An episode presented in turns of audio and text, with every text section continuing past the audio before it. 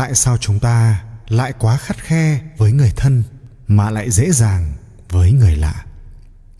Đừng để cuối cuộc đời phải ân hận, bạn nhé. Đôi khi, những người mà ta yêu thương nhất có thể lại vô tình lại làm tổn thương ta nhiều nhất. Và ngược lại, đôi khi người mà chúng ta làm tổn thương nhiều nhất lại chính là người yêu thương ta nhất vợ làm tổn thương chồng chồng làm tổn thương vợ. Dù từng yêu thương, mặn nồng. Cha mẹ làm tổn thương con cái con cái làm tổn thương cha mẹ, dù cùng một gia đình. Nhân viên làm tổn thương sếp sếp làm tổn thương nhân viên, dù cùng đồng chí, đồng đội. Có những người từng rất yêu thương nhau, nhưng cuối cùng lại không thể cùng nhìn nổi mặt nhau lẽ dĩ nhiên, có những mối quan hệ trong xã hội theo kiểu hợp tác, hợp đồng. Khi không thuận mua vừa bán, làm ăn không hợp, thì chúng ta có thể cắt đứt một cách dễ dàng. Trong tình yêu, nếu không hợp nhau, cũng có thể đường ai nấy đi. Tình cảm rồi cũng sẽ phôi pha theo thời gian. Thế nhưng có những mối quan hệ đặc biệt hơn như vợ chồng hay gia đình máu mủ, ruột thịt đâu thể nào thích cắt đứt là cắt đứt. Trong video này, tôi sẽ cung cấp cho bạn một góc nhìn tâm lý về xu hướng tâm lý trong hành vi con người. Đó là chúng ta có khuynh hướng đối xử tốt hơn với người lạ và đối xử tệ hơn với người thương. Sau khi bạn đã hiểu được về hiện tượng tâm lý này, bạn cần học cách điều chỉnh hành vi của mình trong giao tiếp với người thân và học cách phản ứng tích cực khi bị người thân làm tổn thương. Vì sao ta thường đối xử tệ với những người mình yêu thương nhất? Trái với quan niệm thông thường rằng sự thân thuộc làm nảy sinh thái độ coi thường. Thực chất, nguyên nhân là vì bên cạnh việc trân trọng những đức tính tốt, ta còn phải chịu đựng những điểm mình vốn luôn không thích của đối phương, mà khả năng chịu đựng của ai cũng có giới hạn. Chẳng hạn, khi chung sống với nhau trong một thời gian dài, ai cũng sẽ khó chịu về những điểm không tốt của đối phương. Là con người, ai cũng có những điểm không hoàn hảo. Tuy nhiên, với người xa lạ, do chúng ta ít gặp và ít chung sống bên nhau, chính vì vậy mà chúng ta dễ dàng bỏ qua những điểm vụn vặt. Một mối quan hệ gần gũi thì ngược lại. Những thứ vụn vặt, những thói quen xấu, những điểm không hài lòng, tích tụ lâu dần sẽ trở thành một sự khó chịu. Khi sự khó chịu này vượt quá ngưỡng chịu đựng, lúc đó giọt nước tràn ly, chúng ta sẽ không thể tiếp tục kiềm chế cảm xúc, kéo theo đó là những hành vi đối xử tệ bạc với nhau. Chẳng hạn giận dỗi cãi vã, mắng chửi, vân vân. Hơn nữa, có một thực tế là nỗi đau thường khiến ta chú ý nhiều hơn là niềm vui. Đối với những người xa lạ, chúng ta không dễ dàng đối xử tệ bạc với họ bởi vì phép lịch sự. Chúng ta sẽ giữ ý và kiềm chế hành vi. Ngược lại, đối với những người gần gũi, quen thuộc, chúng ta không ngại nói thẳng, xả thẳng cảm xúc. Chính vì thế những nỗi đau dần chạm vào nhau, khiến chúng khắc sâu và tổn thương nhiều hơn so với những niềm vui mang lại cho nhau. 10 niềm vui mà ta mang lại cho nhau đôi khi không thể bù được một nỗi đau hai người gây ra cho nhau. Sống chung với các mối quan hệ chưa bao giờ là chuyện đơn giản. Tuy nhiên, cuộc sống vốn không khó, đôi khi là do con người làm khó nhau mà thôi. Chính vì thế là một người thấu hiểu tâm lý, đừng lựa chọn đổ lỗi hay than phiền.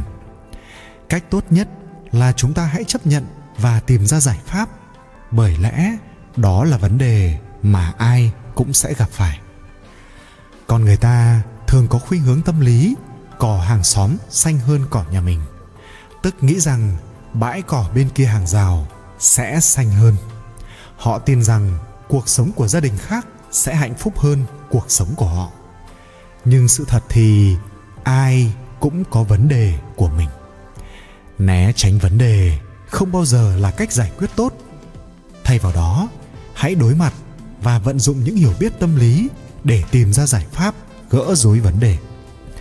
Tất nhiên, ta thực lòng muốn đối xử tốt với những người mà ta yêu thương và thường cảm thấy vô cùng có lỗi khi đã đối xử tệ với họ. Vì thế, nếu như ta không bất mãn với bạn đời đến mức muốn ly hôn, không bất mãn với con cái đến nỗi muốn tống cổ nó đi cho khuất mắt, không bất mãn với cha mẹ đến mức muốn cắt đứt liên lạc với họ, thì ta nên làm gì đây? Có ba phương pháp.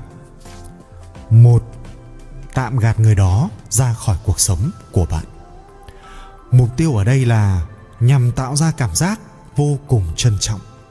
Và bạn có để ý không? Ta thường thấy trân trọng một điều gì đó nhất khi đứng trước nguy cơ, đánh mất nó. Nghiên cứu cho thấy mọi người đều có thể tưởng tượng ra việc bị mất đi ai đó trong đời. Và sự tưởng tượng này đủ sống động để khiến họ biết ơn rằng mình vẫn còn được ở bên người đó ta thực hiện việc này tốt nhất bằng cách tưởng tượng thật sinh động những khả năng cụ thể, những biến cố khiến họ phải rời xa ta. Phương pháp thứ hai, dành thời gian ở bên người đó cùng với những người khác. Cách ta thể hiện bản thân sẽ tùy thuộc vào việc ta đang ở cạnh ai. Chẳng hạn, bạn có bao giờ để ý thấy mình cảm nhận và cư xử theo mỗi cách khác nhau khi ở bên gia đình, bạn bè, đồng nghiệp hoặc sếp hay không? Ta đều mang trong mình nhiều phiên bản khác nhau, nhưng việc chọn phiên bản nào không hoàn toàn do ta quyết định, mà phần lớn tùy thuộc vào những người có mặt bên ta lúc đó.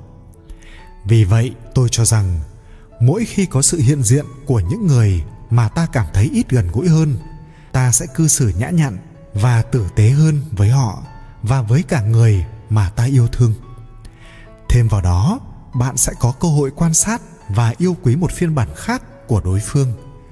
Vốn cũng đang được họ thể hiện trước sự có mặt của những người khác.